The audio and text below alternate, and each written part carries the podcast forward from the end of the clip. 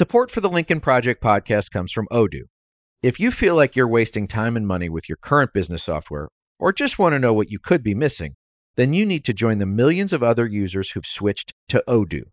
Odoo is the affordable, all-in-one management software with a library of fully integrated business applications that help you get more done in less time for a fraction of the price. To learn more, visit odoo.com/Lincoln. That's ODOO.com/Lincoln. Odoo, modern management made simple. Hey everyone, it's Reed. Before we get started, I just want to ask you to go to jointheunion.us. Heed our words, heed the words of President Biden. Get involved in saving American democracy this fall by getting involved in your states and your communities to ensure that pro-democracy candidates win. Go to jointheunion.us and join the fight. And now, on with the show.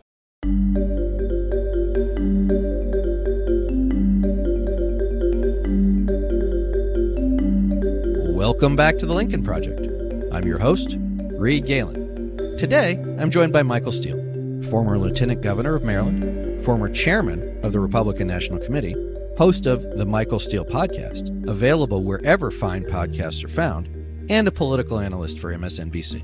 Michael, welcome to the show. Hey, Reed, it's always a pleasure to be in your neighborhood, brother. No, and you were a couple of weeks ago, and we got to sit in Salt Lake City and have a cup of coffee. And as I said then, I wish I'd just brought my tape recorder with me and we just saved ourselves some trouble, but I'm glad to have you.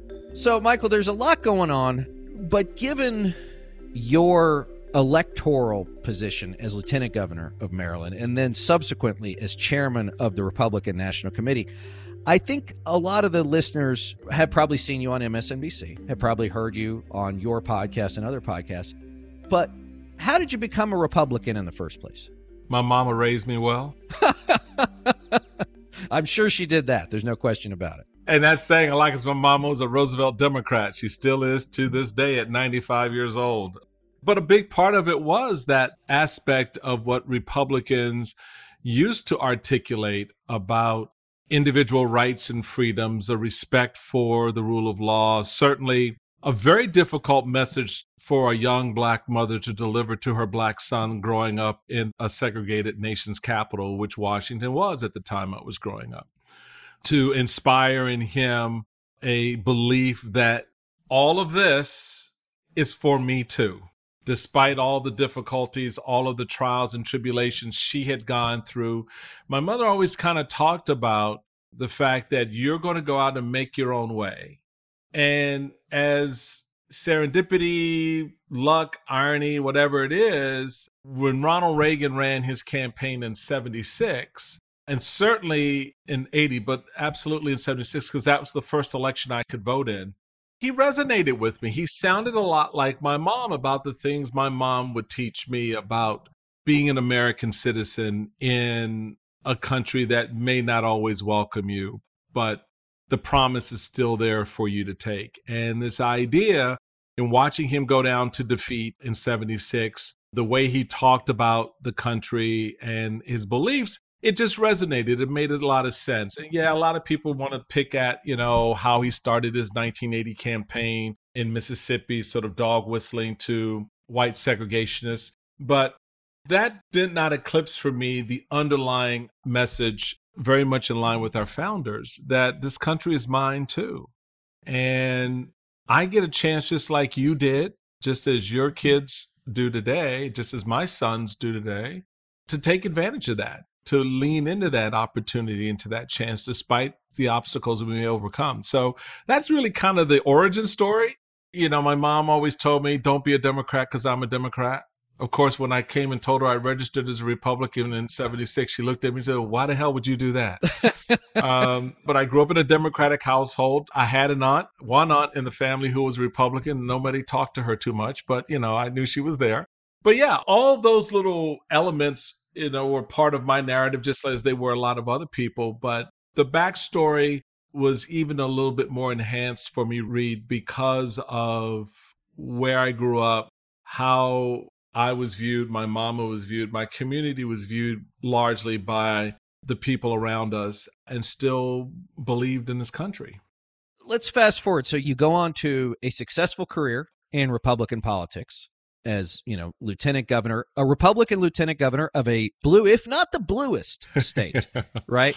Maryland, you know, maybe some of its Western approaches and, you know, its most Eastern areas get pretty red in a hurry. But for the most part, Baltimore City, Baltimore County, Montgomery County, very blue areas. Then you go on to be chairman of the Republican National Committee. Now, it's been 10 years since you left office, right? Right. And that's been a hell of a 10 years for the country and for the Republican Party. But from your perspective, what's the last decade looked like? A hellish landscape where, you know, it's one thing when something natural happens and sort of blows up the landscape. Oh, a meteor comes from the sky or horrific storm, and it transforms the natural landscape. It's another when you're watching people do it day in and day out, literally and deliberately blowing it up and reshaping it into something that is wholly unrecognizable. So for me, starting in 2012, watching the Republican Party slip, slide, and push itself to where it is now has been very disappointing. Look, I got the politics of why they wanted to get rid of me, because at the end of the day, and I always knew this, because I didn't grow up in the system, number one. I was not a young Republican, a college Republican. I didn't tout GOP on my sleeves and, you know, did all that stuff. I grew up in D.C. My political mentors were Joe Yeldell, one of the first African-American city council members appointed by Lyndon Johnson, Marion Barry, the first elected Black mayor of Washington, Mayor Washington, the first appointed mayor of Washington. So I had a very different landscape in which my Republican bona fides were developed and put into place. So my style of politics I knew would never really fit with these guys. And I'd always warn them. I say, y'all know what you're going to get with me. I'm going to be direct. I'm going to be honest. It worked for them for as long as it worked for them. They liked it when, you know, I was putting money in the states. They liked it when we were winning races that everyone didn't believe we could win. But at the end of the day, what I saw was a restlessness that I could not ultimately overcome.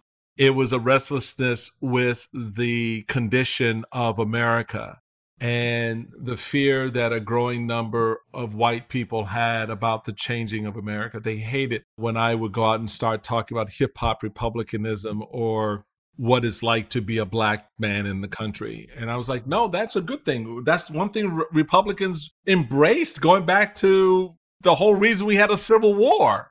You're upset that you now have the first Black chairman talk about being an African American in the party and in the country. And that's, you know, how we can make that a good thing. But just watching this sort of slow roll to where we are right now was very frustrating and very aggravating. And particularly given the fact that so many men primarily with titles, did very little to stop it. In fact, did everything they could to accelerate it. It's interesting, and let me ask you this as someone who spent far more of my childhood in the 310 First Street Southeast building, the Dwight Eisenhower Republican Center, where the NRCC, which is the Republican Congressional Committee, is housed, as well as the Republican National Committee. I lived on the second floor. Michael was up on the vaunted fourth floor, which I rarely got to go to. I remember a former colleague of mine from many years ago, Michael, was adopted as a baby from Korea and had grown up in New England, and after one of the presidential campaigns was asked, we want you to come be our Asian outreach lead. And this person said, I grew up with a white Catholic family in New England. I literally know nothing about how to communicate to the Asian community other than because of the way I look. And this was someone who I think, like you, really believed in Republican values. I think we're both old enough to remember when you could be a Republican or you could be a conservative or you could be a conservative Republican, and they didn't necessarily have to go together. But I'm just going to ask it flat out. Like, did you sense that while you were sitting in the chair? Oh my gosh, yes. Oh man, there were many times when I would look at people in the boardroom, you know, we'd have staff meetings, and I just look around and say, y'all know I'm Black, right? Because y'all putting shit in front of me that don't make no sense. I can't go out and say this. And so one of the things that I think folks began to realize very quickly was Well, he dresses like a Republican and he sounds like a Republican, but why isn't he saying the things that Republicans are saying? By sound means, I love this. You're so articulate. Okay. You're so articulate. Yes. Yes. I love it when Black people are articulate, right? But yeah, I got a lot of that. I got a lot of Pied Piperism, which was, well, now that we have a Black chairman, Black people are going to want to be a Republican. I'm like, really? How does that work? You have to still do the work. As I told the party, we still have to go out into the community. So, for example, one of my first official trips after my election was to, guess where? Harlem, for a town hall meeting. Why? As one member said, "Well, I want to do that." Well, guess what? That's where the voters are. You want their vote, right? We got to go get it. We got to go work it. And that was something that my predecessors, both Ken Melman and Roscoe. Oh, Roscoe absolutely got it and understood it. In fact, ran into some issues when he was chairman to try to really kind of reshape that landscape. Oh, and I guess Mike Duncan was there too, right? Yeah, Mike Duncan was chairman before me, but Governor Roscoe, absolutely. Ken Melman, absolutely. Ed Gillespie. Those men, they understood that in the seat, they could do more with it to begin to create those lanes for the party to advance our values and articulate our policy views, et cetera. And so Ken Melman, for example, went before the NAACP and effectively apologized for the Republican Party walking away from civil rights in the 1960s. I went to before the NAACP and declared we're no longer doing the Southern strategy, it's dead, and that our walk with the Black community is going to be as partners and as longtime friends, because we have been both partners and friends from the very beginning. So it was a reestablishment, a reemphasis of that. Reince comes in and throws all that out. And then after the debacle in 2012, I think he gave some interview and said, yeah, I guess I kind of should have kept probably the stuff that Michael did. But Reince was the father, though, right? Reince Priebus, former chairman of the Republican National Committee, subsequently chief of staff at the White House to Donald Trump. Subsequent to that, literally fired by tweet and left on a tarmac. I don't even know where. Yes. So, you know, sometimes karma catches up with you, Michael. It does.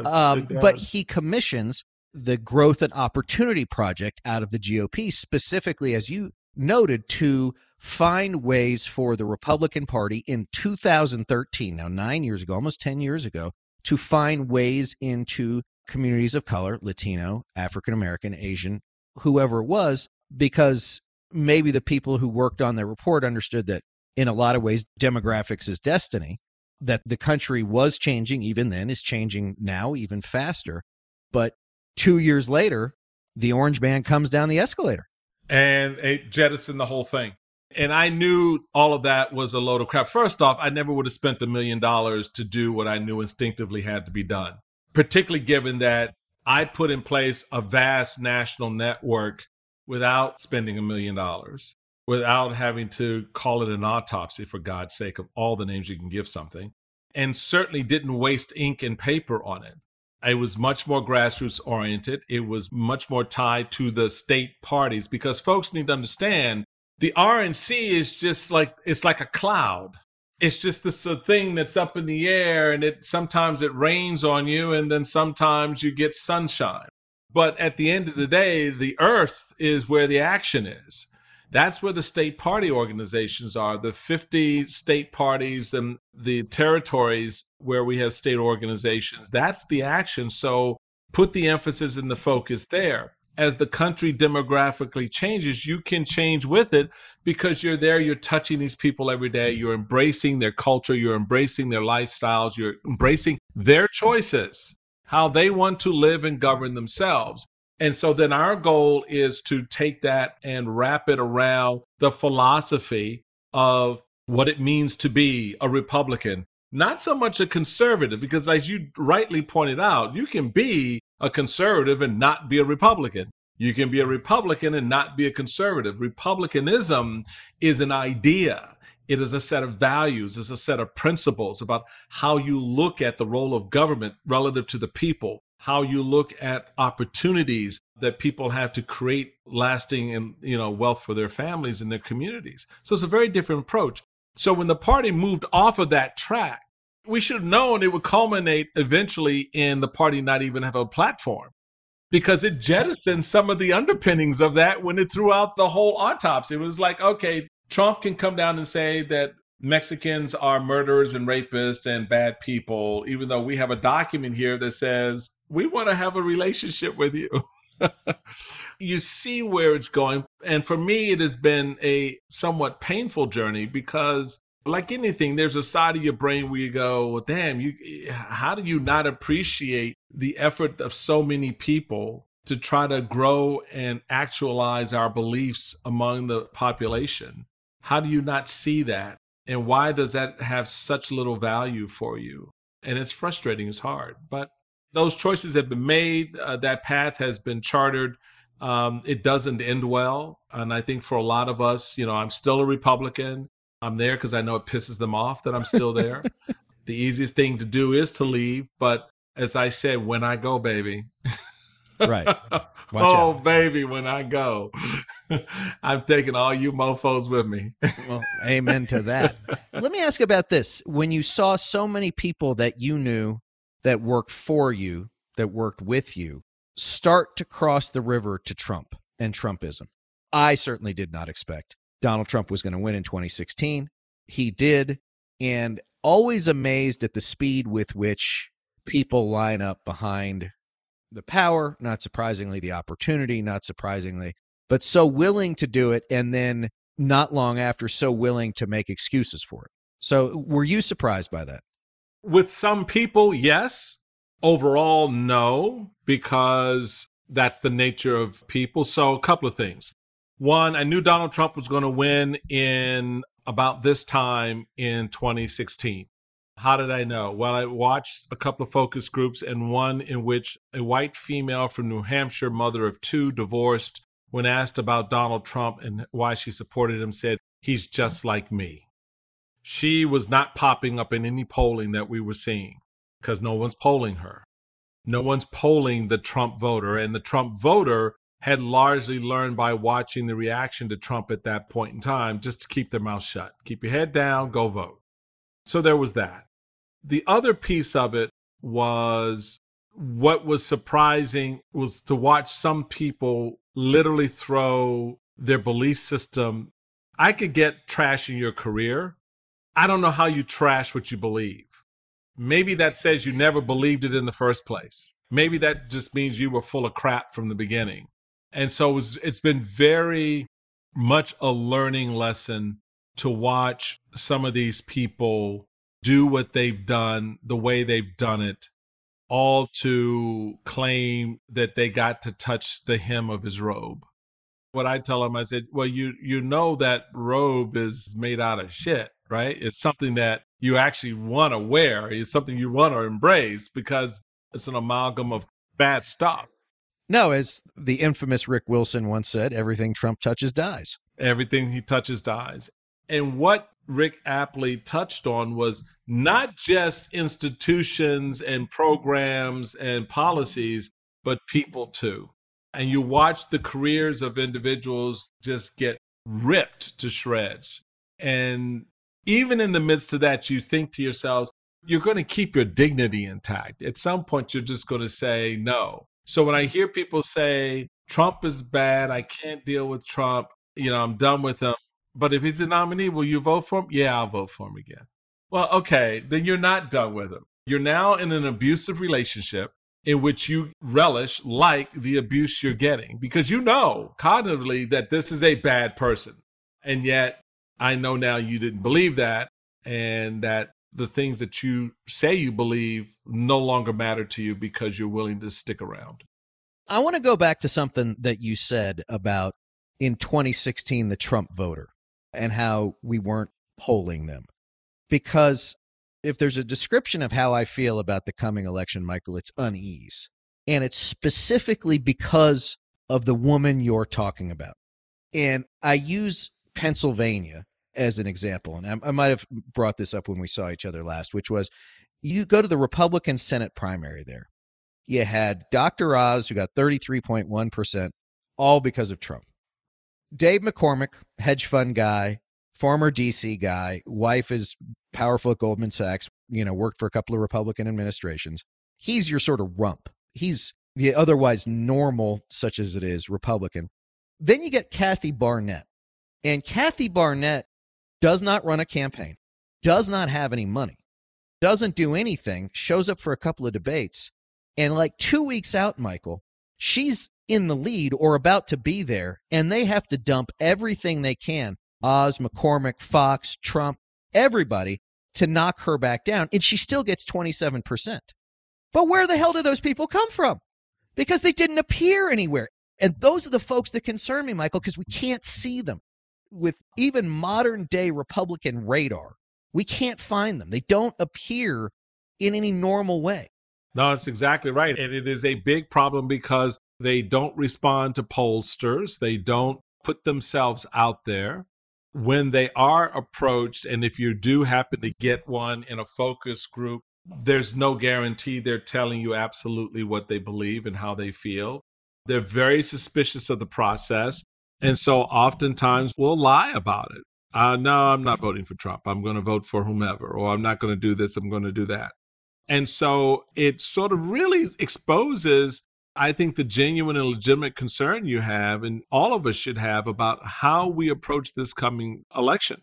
Look, it is not written in stone for the Republicans to have a red wave. It is not written in stone that the Democrats will lose because the cycle dictates that they should lose, because that's what history said. And the reason is because that voter is out there. And the thing about it is that voter exists in both lanes, which is why this is much more interesting now, because when you're looking at enthusiasm among the base vote, Republicans own that for the last 9, 10, 12 months. Now the landscape has changed considerably. Some would like to point to the Dobbs decision on Roe. Some will point to other things.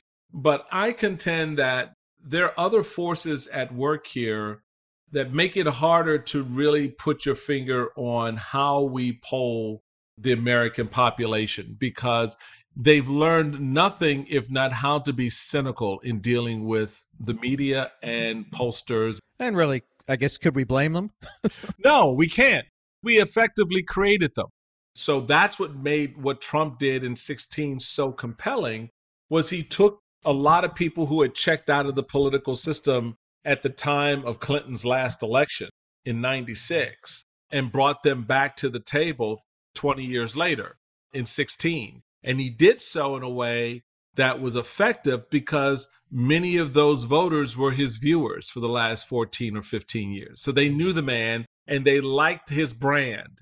They liked how he made them feel, which is, in essence, when she was saying, he's just like me, that was her way to say, he just makes me feel good about me. I connect with him. I identify with him because he's saying things that I wish I could say to the system. He's doing things I wish I could do to the system. And that's his ongoing appeal, which is why you see all the little monkey types out there trying to mimic him in Florida and in the U.S. Senate and in elsewhere around the country. Well, so let's talk a little bit about that. So, is it 2018? The Trump administration starts the child separation policy with the specific aim to, tell people like, you come here and we're going to take your kids away. And they did that. Fast forward to just recently with Ron DeSantis luring people onto aircraft, flying them out of Texas to Florida for 15 minutes and then flying on to Massachusetts. The folks that should be appalled by the inhumanity of such things in the Republican Party seem to be the ones who cheer most loudly for it, right? And I mean, I live here in Utah, a very conservative state, but also a state that has a long, and I think they would consider proud, history of accepting asylum seekers. And so is it just the process? And I believe it is a process, and I don't know that anyone's in control of it, but I believe it's on the march of a sort of dehumanization, of the objectification of groups of individuals. They're not supposed to be here. This is their fault. If they hadn't come here, their kid would be with them today. Their kids don't belong here. What do you think it is? I think it's a combination of otherism So someone else is taking from me something that I now will be unable to pass on to my children. So there's that. You remember that whole refrain, about, how parents were feeling that America's changed so much, I can't create a better life for my kids like my parents had created for me. So you have that, some of that. You also have just the blatant racism of it all.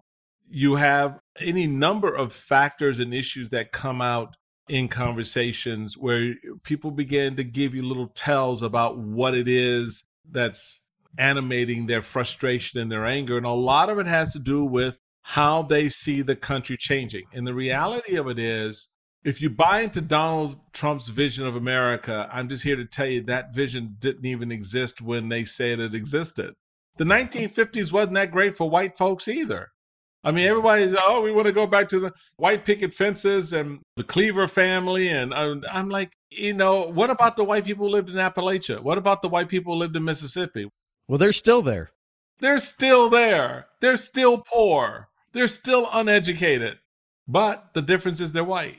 So, there is always this belief that that'll be enough. But the reality of it is people, they look at all of these things, Reed, and they start projecting an idealism about them that just isn't realistic. The country, as you just noted, Utah and many states have always been welcoming of immigrants, of migrants. We believed what Lady Liberty says standing there in that New York harbor. We believed that, or at least we did.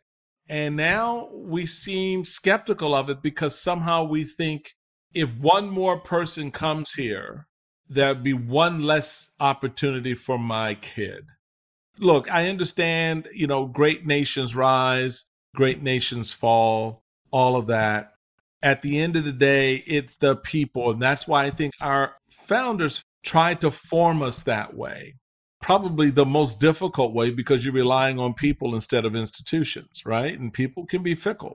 But we've managed 246 years to kind of keep this engine moving despite the original sin of slavery, despite Jim Crow, despite the treatment of women, despite the treatment of other minorities, and despite how we have now begun to create a level of classism in this country between the very wealthy and the poor.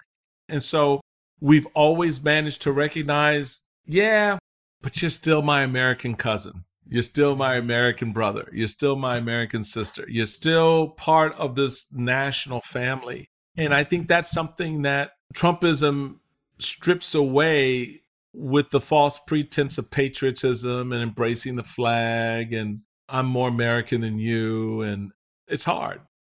I want to go back to the dehumanization thing. So several years ago, Ken Burns, who has a new documentary series out on America and the Holocaust, which I have not watched yet, but is supposed to be incredible, did a series on Vietnam. And he's got there's one of his subjects, very compelling. He was a Marine rifleman from St. Louis. And he said, when I was in Vietnam, I killed one Vietnamese, but I killed X number. And he went through every Asian epithet, racial term, everything, because he said, you see, you turn them from a subject to an object, and that's how easy it is.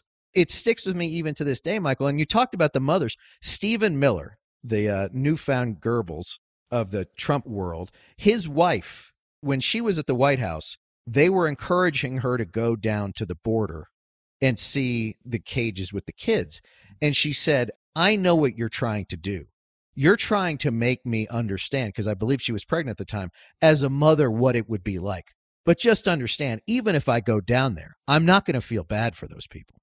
And, Stuart likes to say, Stuart Stevens says leadership matters. And so let me talk about leadership for a second, and then I want to talk about the upcoming election. So again, having known so many of these people, like Ted Cruz has been an asshole forever, right?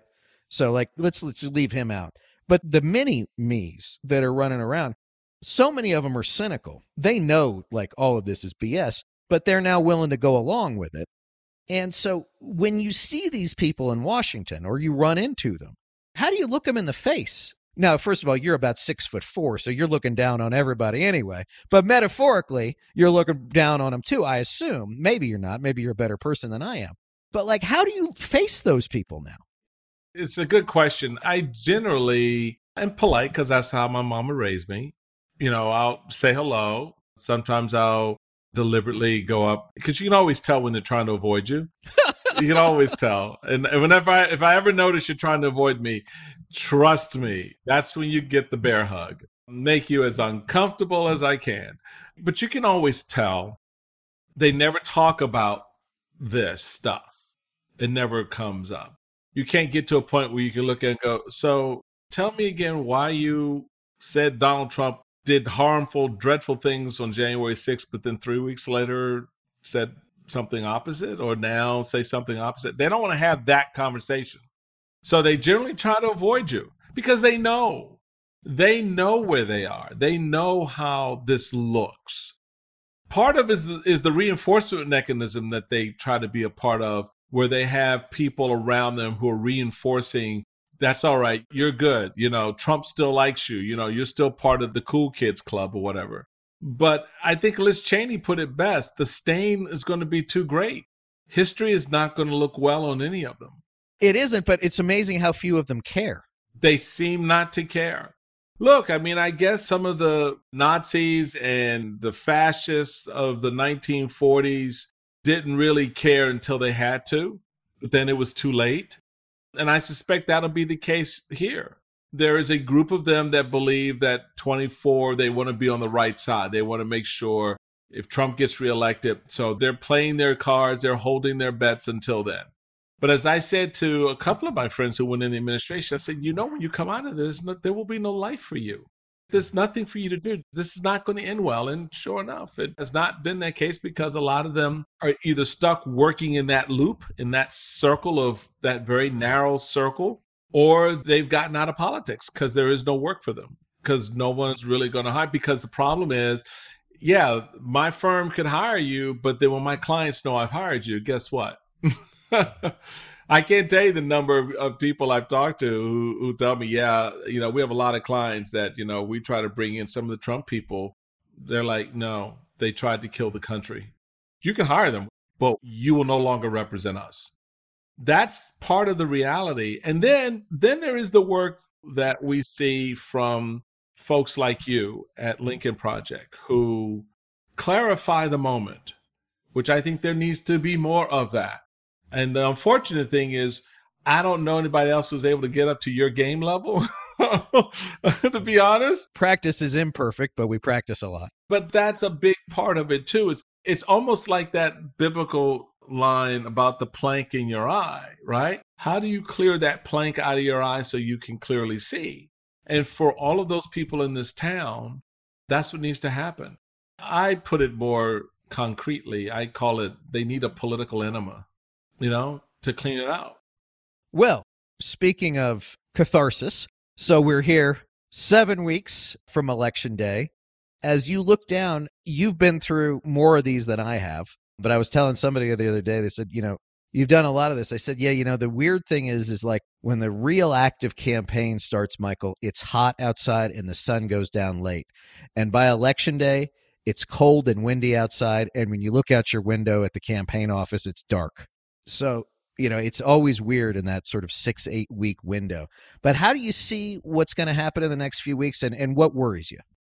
So what worries me, let's start with that, is that Americans keep their blinders on and fret over inflation and gas prices and all of that, and lose sight of the fact that none of that will matter if you can't vote, if you cannot freely assemble, if you have a party that systematically strips away your rights.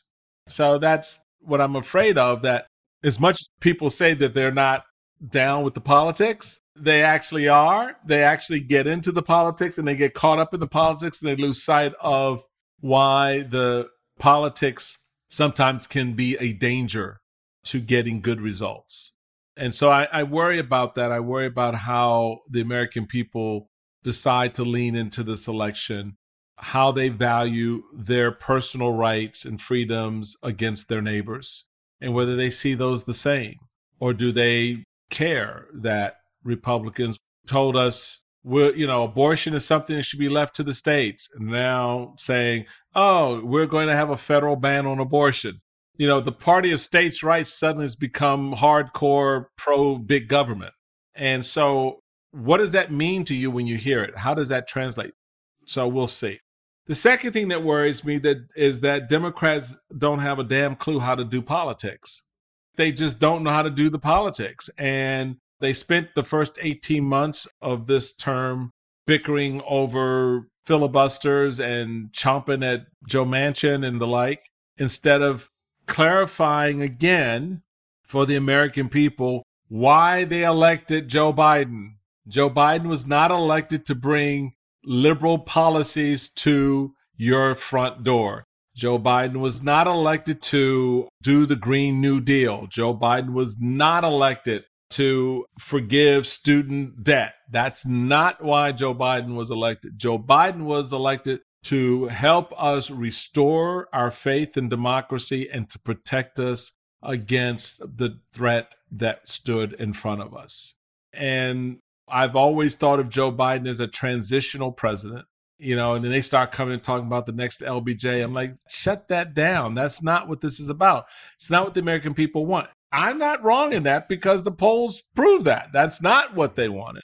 Yeah, you've had some successes with, you know, infrastructure and got a nice little legislative run there at the end, but it's fundamentally not what people elected you for. The threat's still at the door. If I had been the president, my State of the Union address in January would not have been about anything other than Ukraine, democracy, and the United States, period.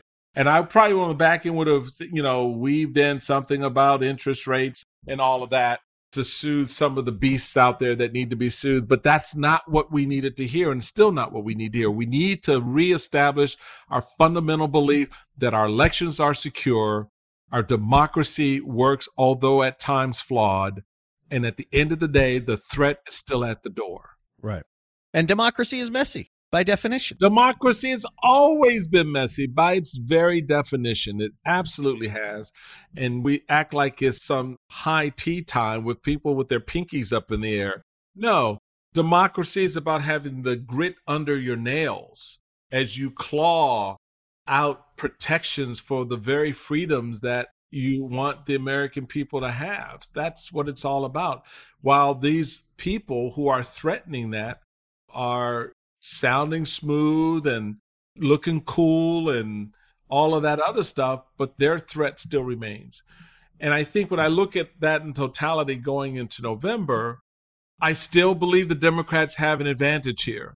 That's going back to our earlier conversation about the makeup, the composite of the voter, and who's actually turning out and will turn out and how they turn out. I think that there's still some opportunities there for the Democrats to hold the House and not only hold it, but pick up a few seats. A lot of people think I'm crazy, but that's okay. It's just that those externalities that you can't capture in polls, that I hear and see in the focus groups that I watch, leads me to believe that there's something there that's not getting captured accurately.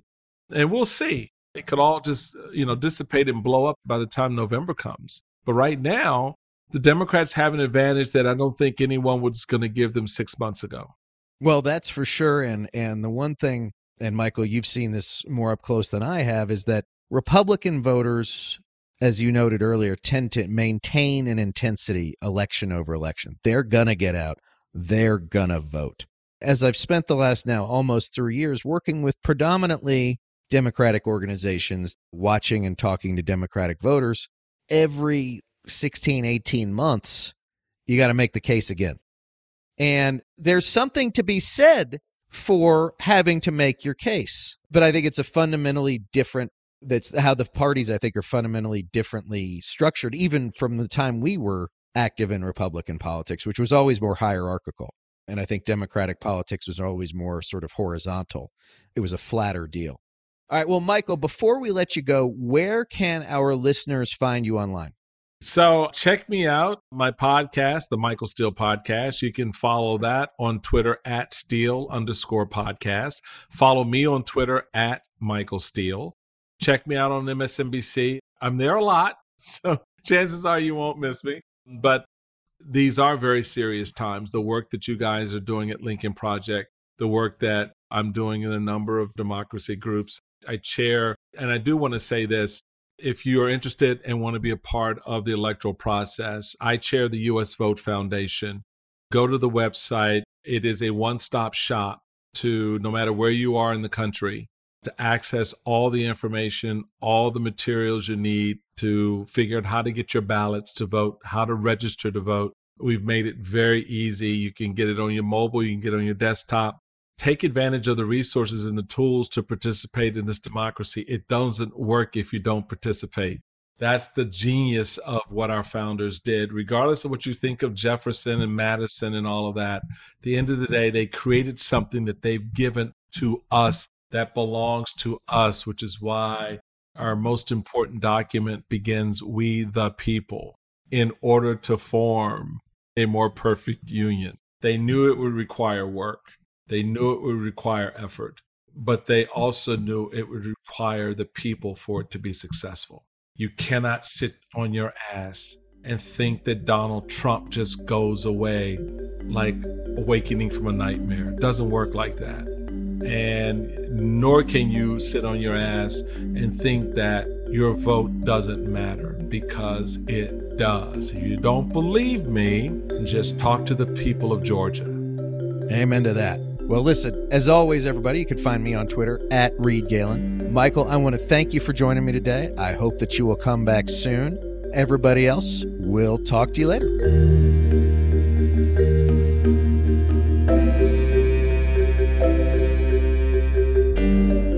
Thanks again to everyone for listening. Be sure to follow and subscribe to The Lincoln Project on Apple Podcasts, Spotify, Google, or however you listen. Don't forget to leave a 5-star review. To connect with us, follow us on Twitter at Project Lincoln, and for more information on our movement, to join our mailing list, subscribe to our newsletter, or make a contribution to our efforts, visit lincolnproject.us. If you want to message the podcast directly, please send an email to podcast@lincolnproject.us. And if you want to personally join the fight to save our nation's democracy, visit jointheunion.us.